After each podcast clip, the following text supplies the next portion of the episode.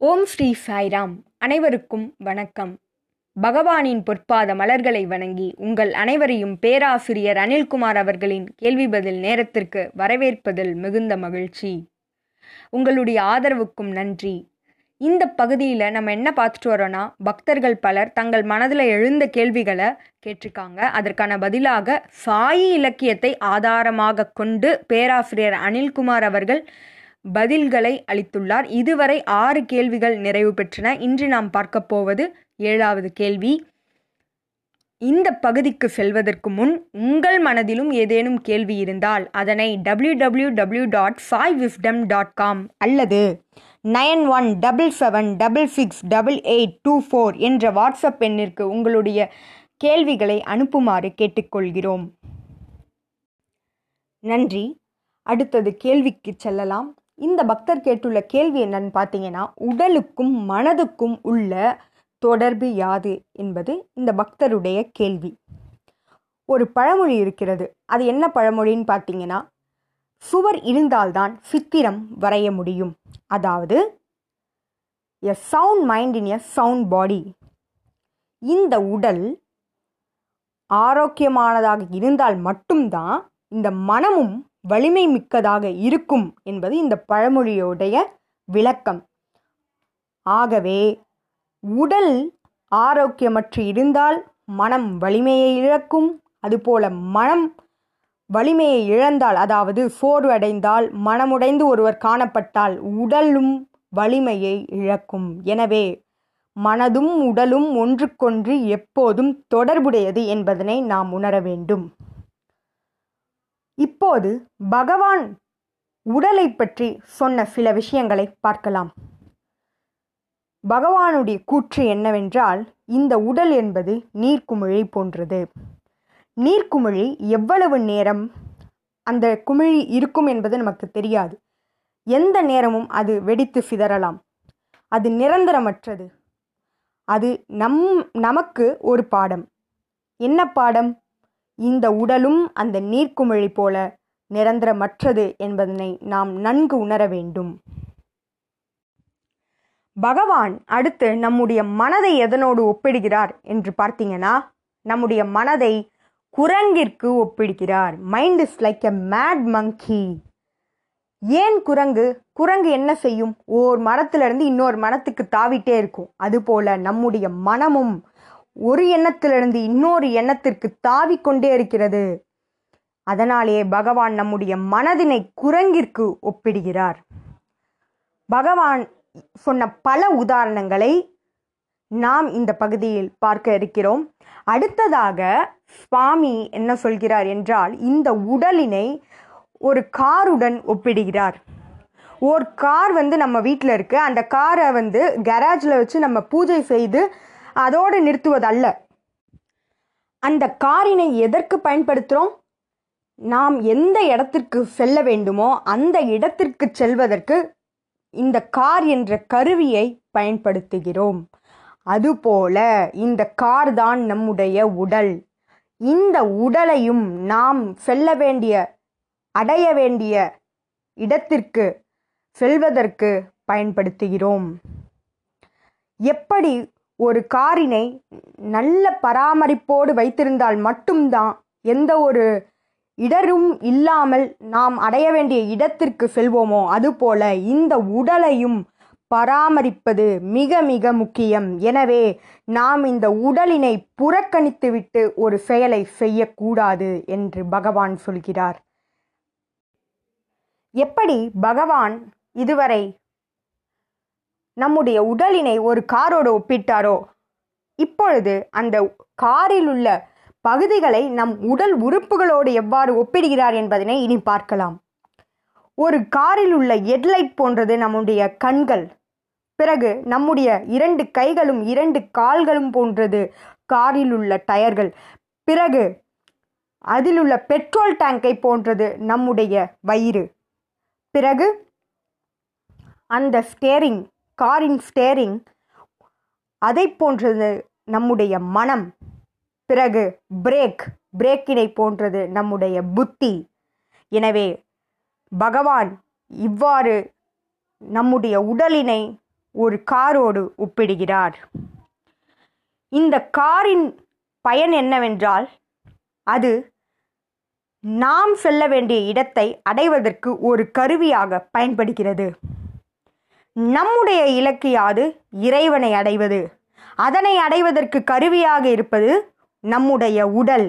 எனவே இந்த உடல் கொடுக்கப்பட்டதற்கான காரணம் பகவான் ஒரு அழகிய தெலுங்கு பாடலில் பாடுகிறார். Body is given to serve God இந்த உடல் கொடுக்கப்பட்டதன் காரணம் இறைவனுக்கு சேவை செய்வதற்கு.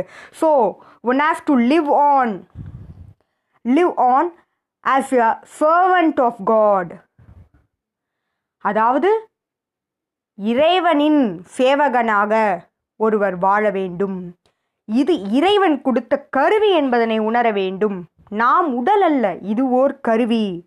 On this earth you should not be slave to any sensual pleasures or senses இதுவே பகவான் உரைத்த அந்த தெலுங்கு பாடல். இந்த பூமியில் நீங்கள் இருக்கும் வரை இறைவனுக்கே சேவகனாக வாழ வேண்டுமே தவிர புலன்களுக்கு சேவகனாக மாறி அதில் ஆழக்கூடாது ஆழ்ந்து விடக்கூடாது என பகவான் மிக அழகான ஒரு தெலுங்கு பாடலை கூறுகிறார். பகவான் பிறகு இன்னொரு கருத்தையும் சொல்றாரு. அது என்ன கருத்துன்னு பார்த்தீங்கன்னா இந்த உடலினை சமூகத்தில் உள்ள அத்தனை பேருக்கும் சேவை செய்வதற்காக பயன்படுத்த வேண்டும். அதனோடு அல்லாமல் நாம் எவ்வாறு ஒவ்வொருவரையும் பார்க்க வேண்டும் என்றால் இறைவன் வந்து ஒவ்வொரு உயிர்க்குள்ளும் இருக்கிறார். அந்த ஒவ்வொரு உயிர்களுக்கும் நாம் தொண்டு செய்ய வேண்டும். அது இறைவனுக்கே சேவை செய்தது போலத்தான் ஆகும். எனவே நாம் ஒவ்வொருவருள்ளும் இருக்கும் இறைவனுக்கு சேவை செய்ய வேண்டுமே தவிர நம்முடைய புலன்களுக்கு அடிமையாகி விடக்கூடாது. அதற்கு பதிலாக நாம் இறைவனின் சேவகனாக மாற வேண்டும். இதுவே பகவான் சொன்ன கருத்தாகும். பிறகு பகவான் இன்னொரு தெலுங்கு பாடலையும் சொல்கிறார். அது என்னன்னு பார்த்தீங்கன்னா இந்த மனம் முழுவதும் தீய எண்ணங்களால் நிரம்பி இருக்கிறது என்றும் இந்த காதுகள் எப்பொழுதும் அடுத்தவர்களை பற்றிய விஷயங்களை கேட்பதில் ஆர்வமாக இருக்கிறது என்றும் பிறகு இந்த கண்கள் தேவையற்ற விஷயங்களை பார்ப்பதற்காக அலைந்து கொண்டே இருக்கிறது என்றும் இந்த மனதில் எப்பொழுதும் மற்றவர்களை பற்றிய எண்ணங்கள் அவர்களை பற்றிய குறைகளை நினைத்து கொண்டே இருக்கிறது என்றும் பிறகு இப்படி ஒரு இப்படி ஒரு எண்ணங்களும் இந்த உடல்களுடைய உறுப்புகளும் இவ்வாறு செயல்பட்டால் பிறகு இந்த நடத்தையில் அதாவது நம்முடைய கேரக்டரில் நம்முடைய இதயத்தில் நற்குணம் என்பது என்றுமே இருப்பதற்கு இடமில்லாது போகிவிடும் என பகவான் சொல்கிறார். பிறகு சுவாமி இன்னொரு தெலுங்கு பாடல் மூலம் என்ன சொல்றாருன்னா அதாவது இந்த உடல் எதற்காக கொடுத்திருக்காங்க? பிறகு இந்த உடல் உறுப்புகள் எதற்காக கொடுக்கப்பட்டிருக்கிறது? இந்த மனதினை எவ்வாறு பயன்படுத்த வேண்டும் என பகவான் மிக அழகாக இந்த தெலுங்கு பாடலில் விளக்கியுள்ளார். அதனை இனி பார்க்கலாம். இந்த வாழ்க்கை என்பது இறைவன் கொடுத்த பரிசு. இந்த வாழ்க்கை என்பது ஒரு நாடகம் போல. அந்த நாடகத்தில் நடிப்பதற்கு நமக்கு கொடுக்கப்பட்ட கருவியே இந்த உடல் என்பதனை உணரச் சொல்கிறார் பகவான். பிறகு சுவாமி அடுத்த வரியில் இந்த கைகள் கொடுக்கப்பட்டதன் காரணம் என்ன? சீட்டு ஆடுவதற்காகவா? இல்லை. இறைவனை தொழுவதற்காக இந்த கைகள் கொடுக்கப்பட்டிருக்கிறன என பகவான் சொல்கிறார். இந்த கால்கள் கொடுக்கப்பட்டதற்கான காரணம் என்ன? சந்துகளிலும் பிற இடங்களுக்கு செல்வதற்கும் அலைந்து கொண்டே இருப்பதற்குமா இந்த கால்கள் கொடுக்கப்பட்டன? இல்லை. இறைவனை வளம் வந்து வணங்குவதற்காகவே இந்த கால்கள் கொடுக்கப்பட்டிருக்கிறன இந்த காதுகள் ஏன் கொடுக்கப்பட்டிருக்கிறது? அத்தனை விதமான சண்டைகளையும் சச்சரவுகளையும் அனைத்து விதமான சத்தங்களையும் அடுத்தவரை பற்றிய விஷயங்களையும் கேட்பதற்கா? இல்லை. இறைவனுடைய திருநாமத்தை கேட்பதற்கு இறைவனுடைய கீர்த்தனைகளை கேட்பதற்கு. எனவே இக்காரணம் கொண்டே இந்த உடலானது அமைக்கப்பட்டிருக்கிறது என பகவான் மிக அழகாக அங் அந்த தெலுங்கு பாடலில் விளக்குகிறார். இதுவரை சுவாமி உடலை பற்றி சொன்ன பல விஷயங்களை பார்த்தோம். இனி பகவான் மனதை பற்றி சொன்ன விஷயங்களை பார்க்கலாம். சுவாமி மனதிற்கு கொடுத்த விளக்கம் என்னவென்றால் the mind is full of desires it is a bundle of thoughts இந்த மனம் என்பது எண்ணங்களுடைய மூட்டை. இந்த மனம் என்பது ஆசைகளுடைய மூட்டை. பகவான் ஒரு முறை இந்த மனதை பற்றிய கேள்வியை கேட்டபொழுது எப்படி இந்த மனமில்லாத ஒரு நிலைக்கு எண்ணங்களற்ற நிலை ஒருவருக்கு ஏற்பட முடியும்? என்ற ஒரு கேள்வியை முன்வைத்த போது பகவான் ஒரு அழகிய உதாரணம் மூலம் அதனை விளக்கினார். சுவாமி தன்னுடைய கைக்குட்டையை எடுத்து இது எதனால் ஆனது என கேட்டார். சுவாமி இது நூலால் ஆனது என பதில் சொன்னபோது இந்த நூலினை நான் உருவிவிட்டால் பிறகு கைக்குட்டை இல்லாது போகிவிடும். அதுபோல உங்களுடைய எண்ணங்களை உங்களுடைய ஆசைகளை கட்டுப்படுத்தினால் மனமானது இல்லாது போகிவிடும். ஆசைகள் இல்லாது போனால் மனமானது இல்லாது போகிவிடும் என பகவான் அழகான விளக்கத்தை அன்று கொடுத்தார்.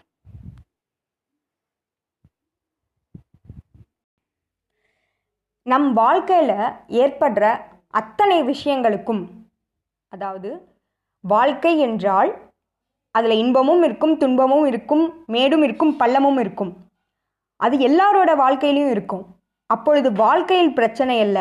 அதை நாம் அணுகும் முறையில் அணுகுவது எது? மனம். எனவே நமக்கு தெரிய வேண்டிய ஒன்று எப்படி அந்த மனதை கையாள்வது என்பதை தான் நாம் தெரிந்து கொள்ள வேண்டியது.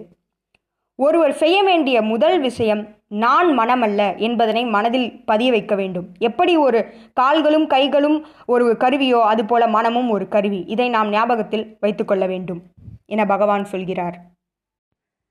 ஒரு முறை சுவாமி கிட்ட ஒரு பக்தர் வந்து கேள்வி கேட்கிறார். அது என்ன கேள்வினா சுவாமி இந்த மனம்ன்ற ஒன்று வந்து அதை கொண்டு நான் ரொம்ப சோர்வடைஞ்சிட்டேன். அதை எப்படி வந்து உலகத்துலேருந்து இறைவன் பக்கம் திருப்புறதுன்றது தெரியாமல் நான் ரொம்ப சோர்வடைஞ்சிட்டேன் சுவாமி அப்படின்னு சொல்லி கேட்குறாங்க சுவாமி இப்போ நான் என்ன செய்யணும்? சொல்லுங்க. அப்படின்னு சொல்லி சுவாமிகிட்டே அவர் டைரெக்டாக கேட்குறாரு அதற்கு பகவான் சொன்ன பதில் அழகான உதாரணம் மூலமாக பகவான் சொல்கிறார். ஒரு பூட்டு இருக்கிறது அதற்கு சாவி இருக்கிறது.